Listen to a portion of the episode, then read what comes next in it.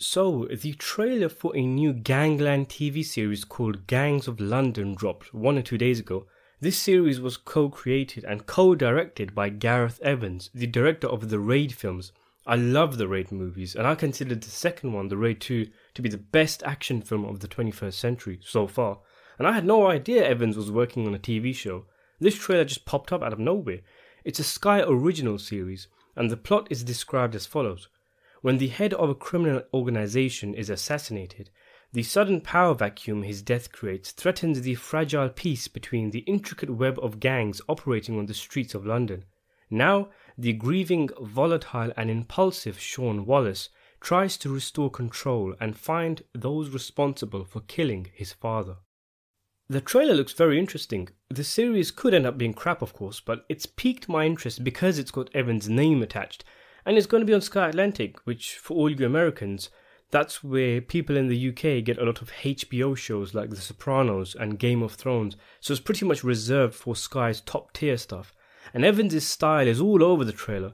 There's a grittiness to the way the series has shot the interiors of the sky high flat blocks, and in classic Evans fashion, they've weaved a swave style in the exterior shots, like that really cool shot of the guy getting burned after being hung from the ledge.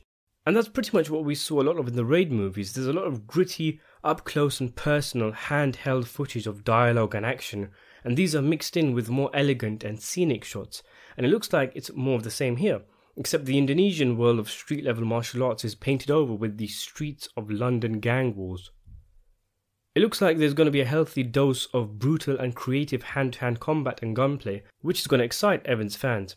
I wonder what style the show will go for with the action, because if it's going to go for the realistic, gritty feel, like it seems to be, it's going to be weird seeing hoodlums doing backflips and karate chops.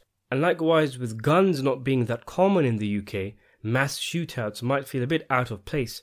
But hey, it's a TV show, who cares? As long as it's entertaining and immersive, I'm game. One of the major complaints of the Raid movies, not one that I share though, is the absence of a decent storyline. With this show, however, it looks like the story is coming first with the action complementing it, so hopefully we'll be getting a complete package in terms of a strong action drama. There's no word on a release date yet, except that it's coming out this year. One irritating byproduct of clicking on this trailer is that my YouTube recommendations is now filled and flooded with videos on knife crime in London. But anyway, thanks for watching.